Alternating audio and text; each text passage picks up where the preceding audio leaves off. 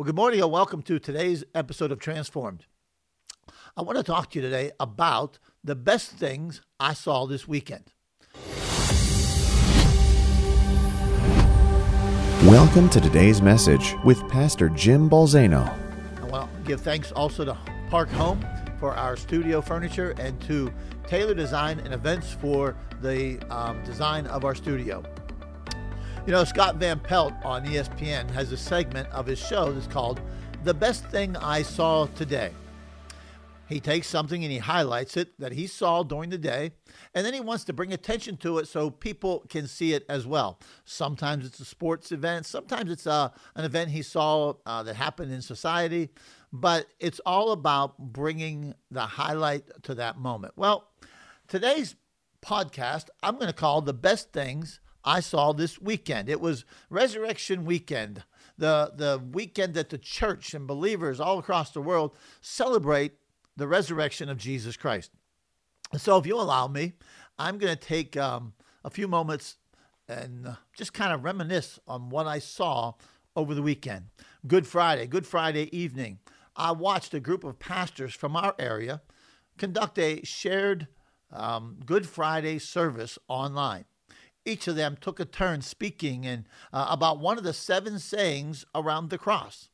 It was a unified expression of like minded believers, but not an expression of complete um, conformity to each other's non cardinal doctrines. Obviously, they were uh, unified in their cardinal doctrines, but they come together for one purpose to bring to light the gospel, the good news of the kingdom of God, the good news of Jesus Christ. And it was a it was a a, a, wonderful way to see the unity of the body through these pastors as they shared a common theme. Uh, and then on Saturday, I saw so many people that were looking and trying to find ways to reach out to other people. For example, for example, uh, I watched Center City Church. They gave away truckloads of food. No doubt, that's no small task. They, they do it with volunteers who had to give of their time, that had to get there early, get things set up, um, to do it in the love of Jesus, to do it to show that Jesus cares, to, to do it to show the love of God to so many people. It, it's an expression of his love. And uh, I love seeing it. And, and then I got to watch and I saw the Nehemiah Project. They gave over 843 cooked meals in two and a half hours to people.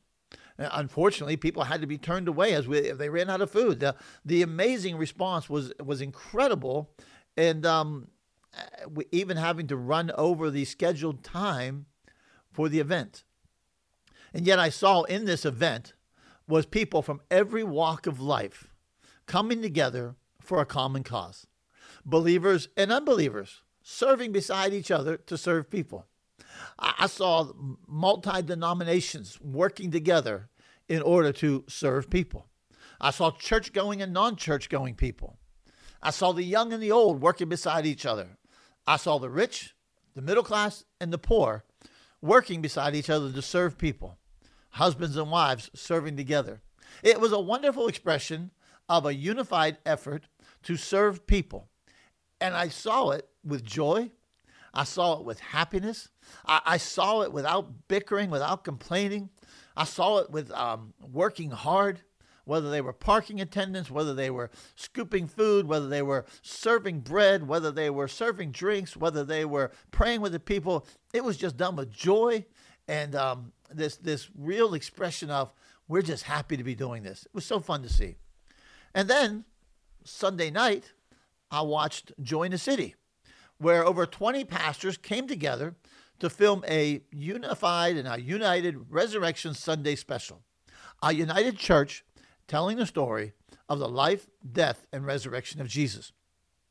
After all, Jesus is the one who does unite us. It was a unified expression demonstrating the expression of God's heart for his people. And it was so fun to watch. And it was so fun to see many of my friends on TV sharing from their heart about the resurrection of Jesus. But let me go back a little bit. Let me go back to Sunday morning uh, here at the church, Transformation Church. We um, we had a drive-in, stay in your car service. Now, I know it was killing some of our social butterflies, but that's just the way it had to be. And I saw hundreds of people in their cars worshiping God.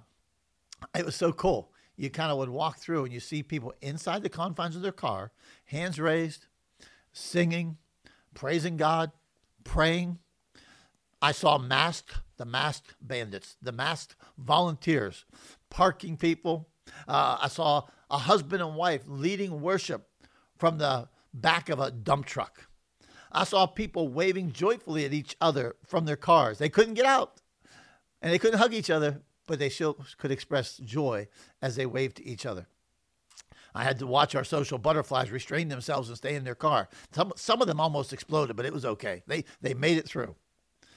Then I watched where we had something really special in part of the service. Um, I call it a transformation train, or maybe I'd call it a, a grace parade, or who knows, maybe a, maybe a testimony train. It doesn't matter the name of it. But let me tell you what we did. We had about 15 or so cars, uh, and people held a three to five word testimony on an 11 by 17 piece of paper, and they held it out of the car. That was a summation of their life, of what God did for them, what the resurrection of Jesus did for them. And so, at the right point, unbeknownst to most people there, all of a sudden, a section of cars began to pull out of their spots as the music played. And they wormed their way through the parking lot, out of the upper level, down across to the lower level of the block, and back up into the upper level, holding these signs out the windows. And from my vantage point, I was watching this, and uh, man, it, it, just brings such joy to the heart of a pastor. You know, I, I watched as someone drive by, and, and one of our, our people at church, he's got a sign out of his car that says, freedom from drugs, guilt, and shame. This is what Jesus did for him. He freed him from guilt, he freed him from drugs, he freed him from shame. Uh, I watched as another said, Jesus freed me from my past mistakes. Man, don't we all have those?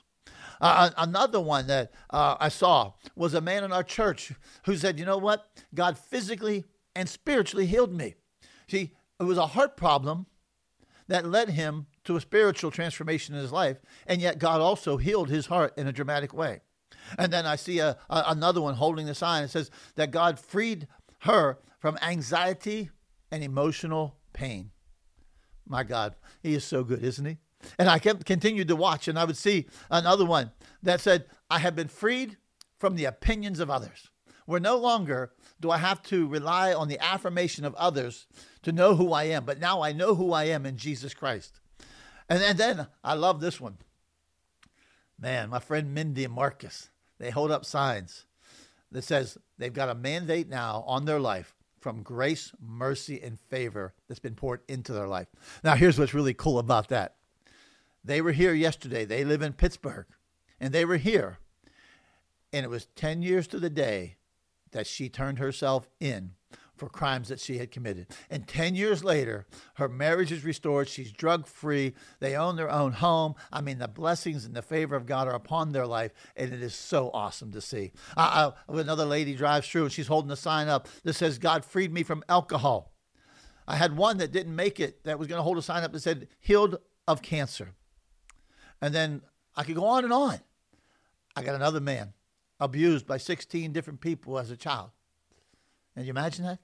And I got, I got uh, this guy has been drugs and alcohol, and this is what his sign simply said: transformed by the love of Jesus. Transformed by the love of Jesus. I could go on and on, but I won't because it would take another uh, an hour to do this podcast today. But then there's one where my dear friends who lost a daughter several years ago to a tragic accident, broken, in the moment. Anyone's ever lost a child knows the brokenness that comes with it. And yet, this is their testimony. Because of Jesus, their testimony is blessed over broken. Blessed over broken. What a testimony. Even my little girl, I had one. And hers said, Today's pain became tomorrow's strength. And it was a testimony of how God took her from a heartbreaking miscarriage.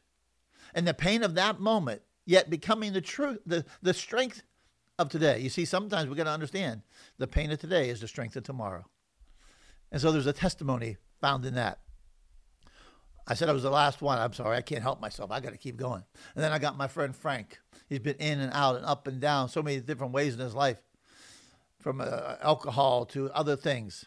And this is his testimony. His grace kept me alive. I could go on, and I won't. I said I wouldn't, but I'll, I'll stop now. You, you see, I stood on the back of that dump truck and I watched these cars go by, and my heart becomes full because that's truly what it's about. You know, I hear a lot of stuff, you know, during this coronavirus thing, and, you know, people talking about the church isn't a building. I couldn't agree more. It's a people. And yet, those people gather at our church, they love each other, they come to a building. There's nothing sacred about the building. It's the people who come into the building that make it sacred. But you see, what I saw this weekend, the best thing I saw this weekend, whether it was Friday or the things I saw on Saturday or what I saw on Sunday, the best thing I saw this weekend was the church, his church, however it was expressed, wherever it was expressed. His church made up of redeemed humanity, not perfect by any stretch of the imagination, but perfectly imperfect. You see, we know that we're not perfect, but yet somehow there is this perfect imperfection, if that makes sense, that God has chosen to take us, humanity, and use us in all of our imperfections to show his perfection. A lot of people want to bemoan the church, pick out her flaws, say what's wrong with it. I had a phone call this week from someone, and they were just telling me all the things that the church is doing wrong and all the things that's wrong with the church. Listen, I, I some of them I can't even argue with. But you know, it reminds me of a thing I use as an illustration. I want you to imagine this for a moment. Those of you who are husbands that are listening to this or watching this, it's your wedding day. And on your wedding day, you are you are waiting for your bride to come into that church or whatever setting it is. You're standing up front and you're standing there with the pastor and, and you're ready. And all of a sudden, here she comes and she makes her entrance. You haven't seen her all day. And she comes and she's got that gown on. She's got that wedding dress on. And she is just absolutely radiant. And you are just enraptured with her sight. And now she's making her way. And all of a sudden, the people in the, your guests stand up. And you are one proud man. And then all of a sudden, all of a sudden, something happens. To your horror, to your horror, your guests begin to pick out her flaws. Oh, she's got her nose is a little too big for her face. Her skin is a little blotchy. Maybe she's a little heavier than some would want her to be. Oh, I don't like the way that dress looks. Oh, I don't like her hair. And all of a sudden you're you're in like you're in horror because now they are talking about your bride. This is the moment you're coming together. But then it gets worse.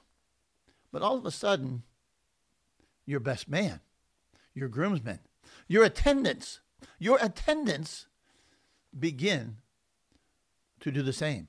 They begin to mock. Ugh, she's actually kind of ugly. She's got some imperfections. She's got some flaws. And you're just horrified. These are the ones you have called to help you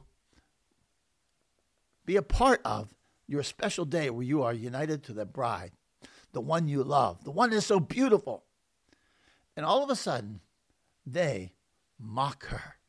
Your heart would be grieved, your anger would rise up, you would be devastated. None of us would do that at a wedding. None of us would go to a wedding and mock somebody's bride, at least so they could hear it. But man, it kills me when I hear his people mocking his bride, picking her apart. That doesn't mean we don't have a, uh, the ability to be able to assess without being critical, assess without being judgmental. But let us remember something the church, believers, that's his bride. And, and I really grieves my heart when it's us pastors who tear her apart and tear her down. I wonder how it grieves the heart of Jesus whenever we constantly focus on the negative of the bride. You see, what I know is He's making her, He's cleansing her, He's perfecting her. What I know is what the Bible tells me that He's the one preparing her for Himself. I've been called to come alongside of Him and do that. I don't want to mock her, and I don't want to say everything that's wrong with her. I want to see her beauty. I want to see her through His eyes. And, so for me, the best thing I saw this weekend wasn't a singular event. And there's many more events that went on that I didn't see. But the best thing I saw this weekend was his church. The most beautiful thing I saw this weekend was his church. In all of her